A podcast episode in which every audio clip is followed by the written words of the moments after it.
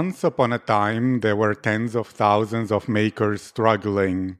Every day they built for hours and hours but didn't ship and didn't earn enough income one day. The No Code Wealth podcast came to help them find a way. Because of this, makers became founders and lived the lives they deserve. Because of that, founders live lives of abundance, freedom, and creativity. That's what I'm really all about. Hello, my name is Aziz, and from being a poor boy born to a single mother in North Africa with no opportunities, just sheer hard work to failing, multiple startups yet learning, a whole lot to barely escaping alive the war in Ukraine, even living. As an illegal immigrant, I've lost everything twice, and now I'm rebuilding my life one more time, 1% a day, sharing the wisdom of luminaries I've interviewed on this podcast from Google executives to Amazon, Microsoft, Forbes Technology Council, Harvard, Goldman Sachs, Financial Times, and even a priest from the Vatican Church. Everyone is welcome here. So let's begin. My guest today is Mary Wilson.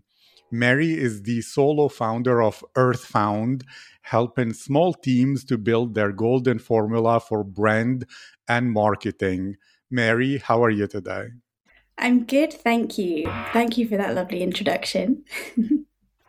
and to begin this conversation by exploring your mind, is mm-hmm. there something about branding, whether it's an insight or a problem that you seem to notice people having, or anything that is demanding your attention again and again and again that you can share? Yeah, absolutely. Um, the biggest thing that I think is often a misconception about branding is that brand equals logo. Um, and quite often, especially with small teams, I'll come across uh, one of two problems. Either they will, you know, we'll have a conversation and they'll say, We don't need branding, we have a logo. Or they will come to me and say, We've spent six months trying to work out what our logo should be. And to me, both of these problems are missing a slightly bigger picture, which is that your brand is much bigger and um, much more fundamental than what your logo is.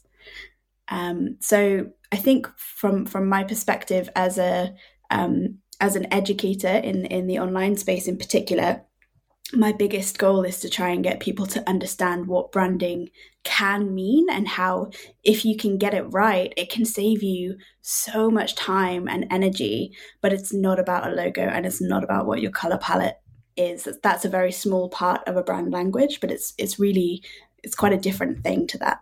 Thank you. And to risk sounding a bit evil, that's that's good news because if people are succeeding in business or staying in business for six months or more and they don't even know what branding is, it gives us so much more hope and power as people who understand at least the fundamentals and the foundations of such things.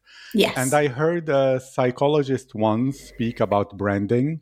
And I think Seth Godin just echoes this sentiment that a brand is simply the emotions that trigger inside a prospect or a customer when they think about you, your business, and the way you conducted or the service that you specifically deliver what or how do you define a brand so that people will think about it within the correct context?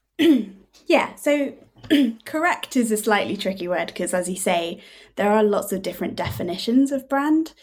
But in in my perspective and, and within Earthbound and, and what we do, um, it's really about what you stand for. So, what is your fundamental reason for being? And that's outside of making money, outside of just the one particular problem that maybe your product is solving right now, um, you know, what is the reason that your business exists? And the easiest way to kind of drill down into that is to just c- keep asking, so what? Every time you make a decision, you always should have an answer to, so what? Why is this important? Why should we why should we care and more importantly, why should our customers care? You know, why do you why should your audience care that you exist and why should they buy from you as opposed to somebody else?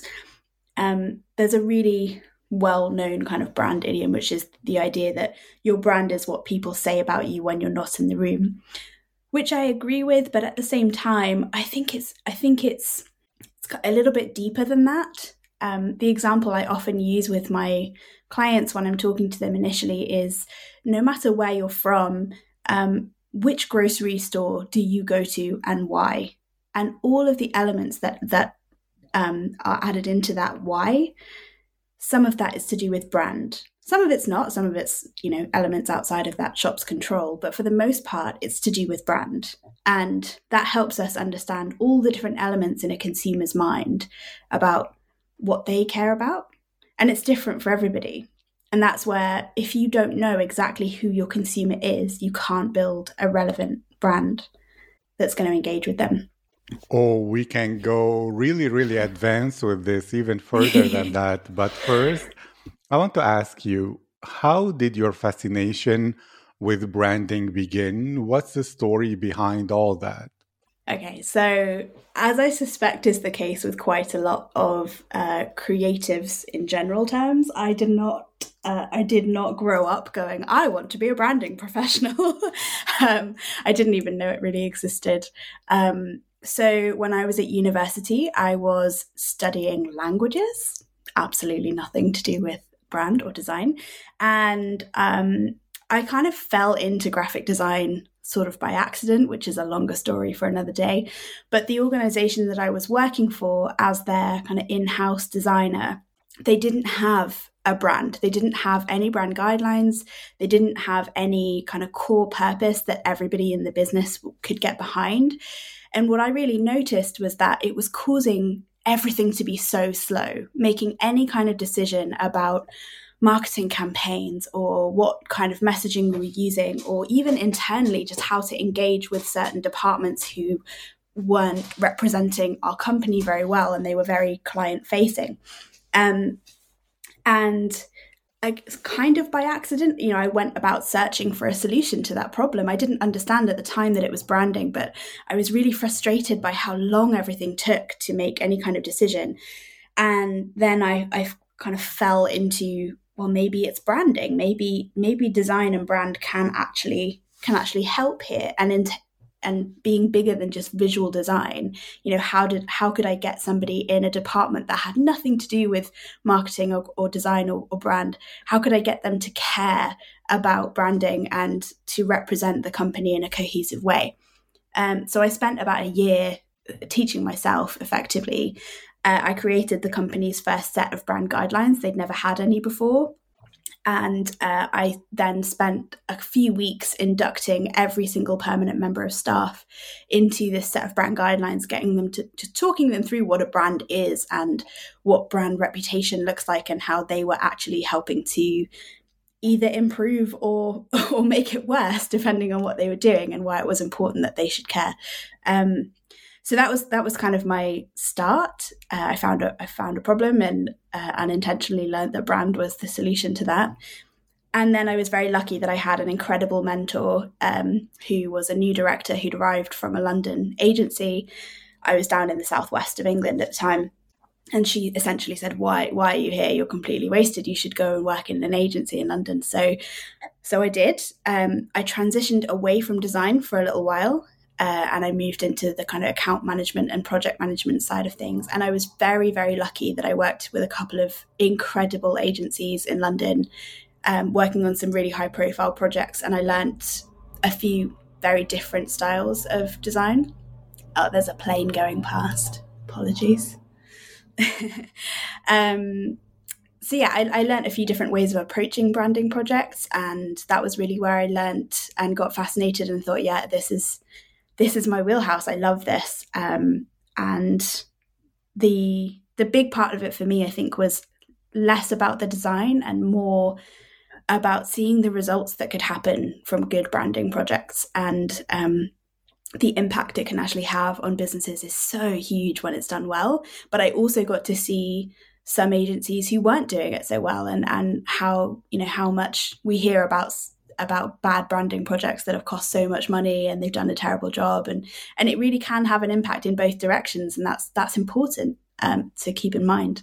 So yeah that was that's how, how i got here as such. Thank you. And i love that you use the word the word inducting or induction which is has a hypnotic connotation to it because I don't know how you think about this, but let's say behind closed doors for the people who really spend all their time branding themselves because those tend to be the best brand specialists, those who do it for their own selves. Branding yeah. can be thought of either as a narrative where you're creating a hero's journey, where you're a mentor and there is a belly of the beast and you are calling to adventure the prospects to enter that mythical world and all that, which is both related and unrelated to the second way of thinking about branding as an creating archetypes and a, a religious a religion even in a world where people lost religious values and that connection. So when you create for them values, ways to perceive the world, standing for good versus evil, you fill that narrative void and that values void in their life. and therefore, branding is more about values and villains than it is about services and products. But maybe that's a bit too advanced. How does it relate to the way you perceive and approach branding? Yeah, so I very much believe in in values and um, having a perspective on the world, um, both internally and externally. So this is one of the things that I really focus on um, is creating a core purpose. Now, when I say purpose, you can insert many buzzwords here. We could use Simon Sinek's why, we can use North Star, we can use foundation, we can use purpose however you would like to describe it doesn't hugely matter. But what I like to focus on with teams is they have a handle on on why they exist. Of course they do because there's a reason that they started their business. But quite often I find that they will have built a business around a specific problem that they were trying to solve and sometimes it doesn't go any bigger than that. But for a lot of people, they do have that long term vision. You know, where are they trying to get to? What kind of team do they want to build eventually? Um, and there's no right or wrong answer there. And I think sometimes people get get um, caught up with the idea of values and purpose. They go, well, you know, I'm not um, I'm not like a social good campaign. I, I don't want to change the world for the better. You know, I, I'm not trying to be Greenpeace. And you say, yeah, that's fine. But you do need to have a reason to exist. You do need to have something that you can um, hook your ideas into. Um, so I often uh, use the example of Nike for this um, because if if you're speaking to somebody who hasn't really considered brand in its bigger context, quite often if you speak to them and say, "Well, what would you say that that Nike's brand purpose is?" Um, sometimes they'll say just do it, but a lot of people understand that that's a marketing strapline and it's not their brand purpose. But they can't tell you what the brand purpose is. But say, for example, that they had misunderstood and they think just do it is the brand purpose. I'm paraphrasing hugely here. If you want to go Google Nike's actual brand purpose statement, you can find it very easily. It's, it's public knowledge, it's not a secret, but it's in paraphrasing terms, breaking barriers. And let's say that I was a, an HR professional, right? So I'm not sitting in the design or brand and marketing department in Nike. I'm in a I'm in a very functional administrative role. But you can understand how if I have to make a new hire and I'm basing that decision on just do it, the person at the end of that journey would be very different from the hire that I might make if I'm using the, the fundamental principle of breaking barriers and that's where this that's where purpose is really important. That's where purpose can be kind of magic and can save you loads of time and loads of deliberation. If you have a core fundamental driving force that's very simple and easy to remember and you know out of that depending on the team and the company you might have some values you might have a mission statement you might have a personality and some brand language that goes along with that but really, the only important thing to, to nail down at the beginning is that purpose statement, that one line that everybody can remember, regardless of what they do.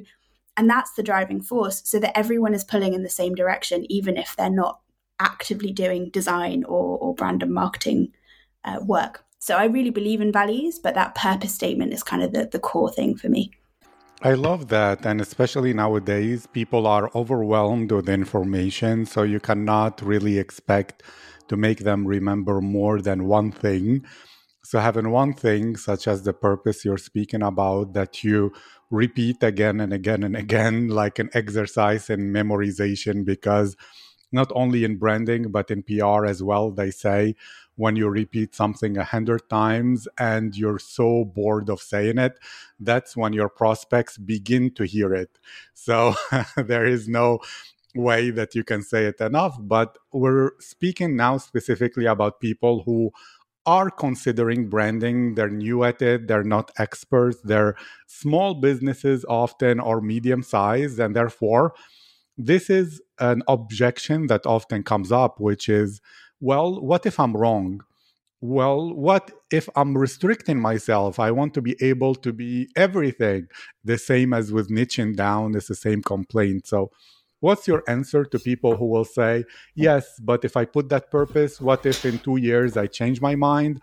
Mm-hmm. Or what if I choose wrong? I know you said it's not right or wrong, but they will feel it. So, yeah. what's your answer to this? I love that you you mentioned uh, niching down actually because it's exactly the same argument. If you if you haven't uh, gone and checked out Chris Do from the Futur, you definitely should. He's he's the master of talking about this. But effectively speaking, it's all linked together. If you don't choose a, a tight or narrow enough niche where it feels uncomfortable, you're probably not going to be able to target your customers effectively. And what I mean by that is unless you have the same kind of marketing budgets as the big players like Google, Facebook, etc., you're not going to be able to get in front of people in a relevant way. Okay, you can't just plaster yourself all over the internet. So you have to be smart about who you're targeting. And if you look at any of the big brands that exist now, they all started out with incredibly tight niches. If I go back to Nike for a second, when they first started out, they existed to create running shoes for one high school track team right? We're talking the smallest niche you can possibly imagine. But that's what they existed to do. And it wasn't until they started becoming trusted and known as experts in that area did they start expanding. And I get this argument all the time from my clients. They say, yeah, but what if a different kind of client comes to me? Or what if another opportunity opens up? Do I have to reject it because I've set this thing as my purpose? And of course you don't especially at the beginning when the fundamental principle is we need revenue and we need more customers, you can take on all of the work. But the difference is, what do you then choose to show to the world? Because anything that you put in a testimonial or a portfolio or a set of case studies, you know, whatever you're using as your, you know, quote unquote proof of what you do, that work that goes and gets seen, you will attract more of that work. It's just a, a, basic psychological principle. People see that they've that you've done something that that relates to them, and they go, "Oh, okay, I want that too."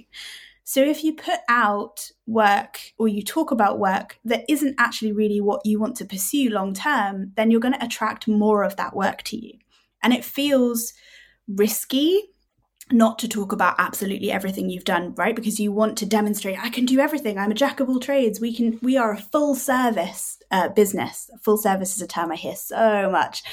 But actually you're much more likely to get really really good quality customers who stay with you for a specific set of things if you are take a, like have a bit of confidence about being an expert in one or two things rather than trying to be everything to everyone. You cannot be relevant to everybody. So especially while you're small niching down harder will make you much more effective to a small group of people who are more likely to actually buy from you because you mean something to them. So the relevancy argument and and it is hard and i as a sole founder myself i understand this so well. Um, it's really really hard to try and pick one specific audience. But when the question comes up about changing your purpose um, i had a really good example of this recently. I helped a, a small um, teacher online. She is a she's a language teacher effectively, so she's bilingual, uh, Italian and English. And uh, when COVID hit, she decided to start up um, a business as a um, an online language teacher, specifically focusing on adults who needed to learn English as a second language, particularly in kind of a business context. Um, and she got offered uh, quite a big sum of money at one point by one of the companies that she was working with. And they said, We really love what you do. We'd love for you to create a standardized curriculum for us, for all of our employees. Now, her brand purpose that we had created together is nurturing individual adult learning. That's her core purpose. Now, the reason that individual was very important to her is that she mostly works with adults who have, for whatever reason, been let down a little bit by the school system. So maybe they were told they just weren't good at languages, maybe for whatever reason they had some sort of learning difficulty and uh, they just weren't learning in a neurotypical way. And so they weren't really, um, they didn't benefit from the traditional school system. So that was a big part of her business and a big part of her client base. So, for her, the individuality and being able to create bespoke lessons is what she's really, really good at. So she came to me and said, "Hey, I've had this, I've had this offer come in, and I could do it, but it, something's jarring about it with me." And I said, "Okay, well, let's go back to your purpose statement for a second. What is it that's jarring between this decision and that purpose statement?" And she said, "Well, if I do this, then my my services aren't individual anymore. They're not tailored or bespoke now." And I said, okay, well, is that where you want to take the business? And she thought about it and said, no, I think even if I grow my team eventually, I always want to be known for having that ability to tailor a learning plan to an individual. I said, Well, then you've got your answer. Now, if she'd come to me and said, Yeah, eventually I'd love to stop having to do individual lesson plans and to just have a set of core things that are um, standardized, right? It's not a wrong answer, but she didn't want to go in that direction. And the purpose helped her to make that decision. If she decided, yeah, actually, eventually, I think I do want to be more standardized, then we can evolve the purpose. You can always change it and evolve it. But the idea is not that it's um, it's forever. Um, I can't remember who said it now, but I had there was a great quote recently from someone who said your brand purpose should be on the horizon. So it's not right now, it's not for just now, it's not forever, but it's for, you know, the next five, maybe 10 years, depending on the sort of scale of your business and how you're planning to grow it. But it's long term, but it's not permanent. It's not set in stone. It can change. But if it changes, there's a fundamental reason that it's changing. So, yeah, I think it, it can feel really limiting, but the idea is that you're creating a set of parameters to help you make faster and better decisions so that you have focus because if you have focus, you can be more relevant to a specific group of people and they're much more likely to become repeat customers, loyal fans, etc. Thank you. That's really interesting, especially how it was her and her own drives that created the purpose. And so to ask you, do you believe the most powerful way to create your brand purpose is to look inside you what resonates with you no matter what in the in the market already or to look in the market and find a gap as many uh, professionals will say and then you fill that gap with your own purpose that nobody else is doing. Because what if what resonates with your heart is something that someone else somewhere is saying the same thing? Because after all there are not like a billion purposes that resonate with human beings. Uh, there are a few core ones that resonate with everybody. That's a great question. So i think that for the most part you have to find a balance between these things so when you're finding a product and you're finding product market fit then absolutely you have to be pragmatic about what is actually in the audience. Um, Chris Do also talks about this in a in a quite specific way where he he mentions you need to find a balance between what the actual opportunity in the market is, but also what's fulfilling and exciting to you. Because fundamentally, if it's not exciting to you, you're not going to continue to focus on it for years, decades, etc. You know, you need to you need to have something that gets you excited enough if you want to keep working on it. And this is something I come up against quite a lot. Um, is this idea that you there's only one way to achieve success. Where we know we obviously know that this isn't true but especially in marketing terms and brand terms um, i often see that people will be selling a course that's a very kind of follow these steps and you will achieve x the difficulty with that is I think it doesn't take into account that everybody works in different ways. Um, you know, some people are building their business as a side hustle. Some people are building it with the intention that they want to sell it. Some people are building it with the intention that they want it to become, a, you know, an organization for social good eventually once it's raised enough revenue to do that. Again, there is no right or wrong answer here, but even just in the day to day of how you work, everybody's different so when you're finding a purpose, there does have to be a balance between, you know, a core business ambition that's going to work that you that you've got enough data that there's actually going to be some opportunity there but it also has to be something that you're excited about as the founder or as the founding team if if that's the case.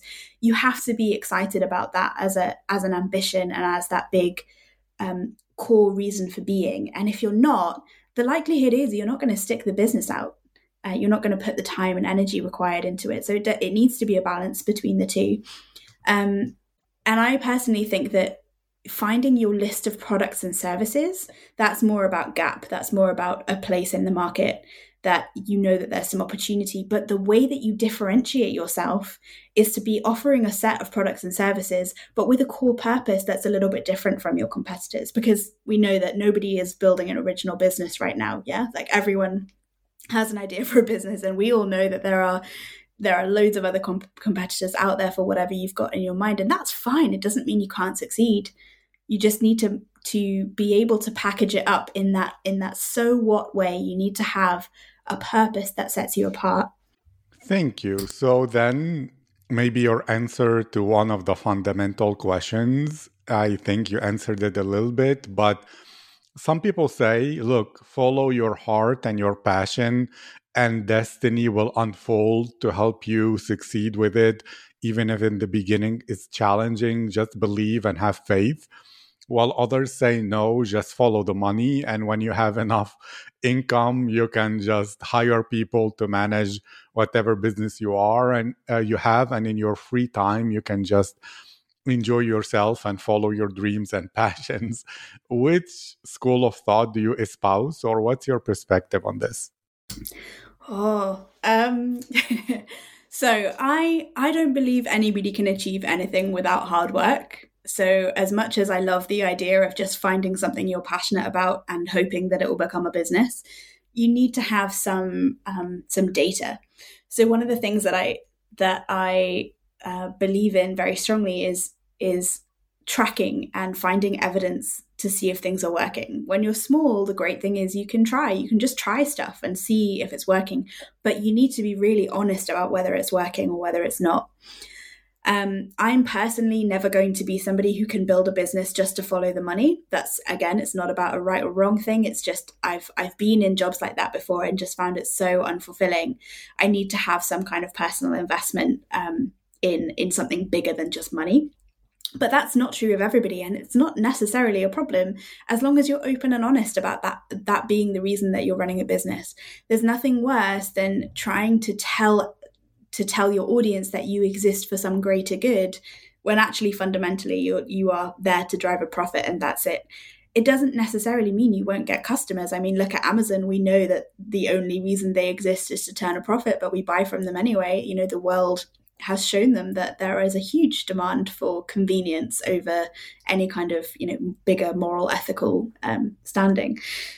But i think that that is starting to change in the sense that you don't need to be ethical but if you're not if you're not picking a, a, a a social good again i'm i'm not building a business that is some big social good um, enterprise you know but whatever your purpose is it needs to be authentic so it has to be it does have to come from from the core. Um, and sometimes that's about passion about a specific thing that you love doing every day. But actually i think i think it's usually something a little bit bigger than that. It's not about the execution necessarily. I mean there's there's a school of thought that says you know if you want to write lines of code every day then building a business might not be the best thing if you just want to if you just want to execute and make things. Then it's not that you can't build a business around that, but building a business requires a whole bunch of different skills. So either you need to find other people to help with that, or you're going to have to learn other things and be okay with not spending all of your time just executing or producing. So I don't I don't think that you can just, you know, have a dream and hope that it will work. Everything requires hard work and perseverance. And even if it's the most exciting thing in the world for you, there are times when it's going to be really hard.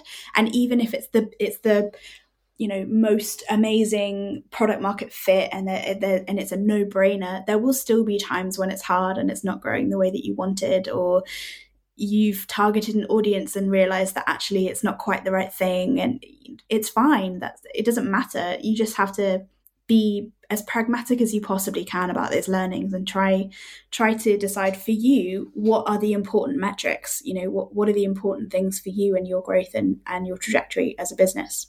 Thank you so much mary for this wonderful conversation and really enriching thoughts. And can you now share more about your business, the services you provide, what people can expect, as well as where can they discover more. And I'll make sure to write your Twitter or the website link in the episode description. Thank you. Yeah, sure, no problem. So, my company is called Earthbound. We're based in the UK and we are specialists in helping independent uh, largely creative businesses to grow and scale and achieve success through brand marketing and leadership. So, we do quite a lot of work on internal culture as well. So, if you're looking to make those first few hires and you're not sure what, how your brand translates to internal culture, um, we can help with that. So, our uh, website is earthbound.studio, and you can find me on Twitter, which Aziz will link for you. Thank you so much, Mary. This was my privilege, my honor, and I wish you to keep going. You're helping a lot of people, and thank you again. Thank you so much for having me, Aziz. I really appreciate it.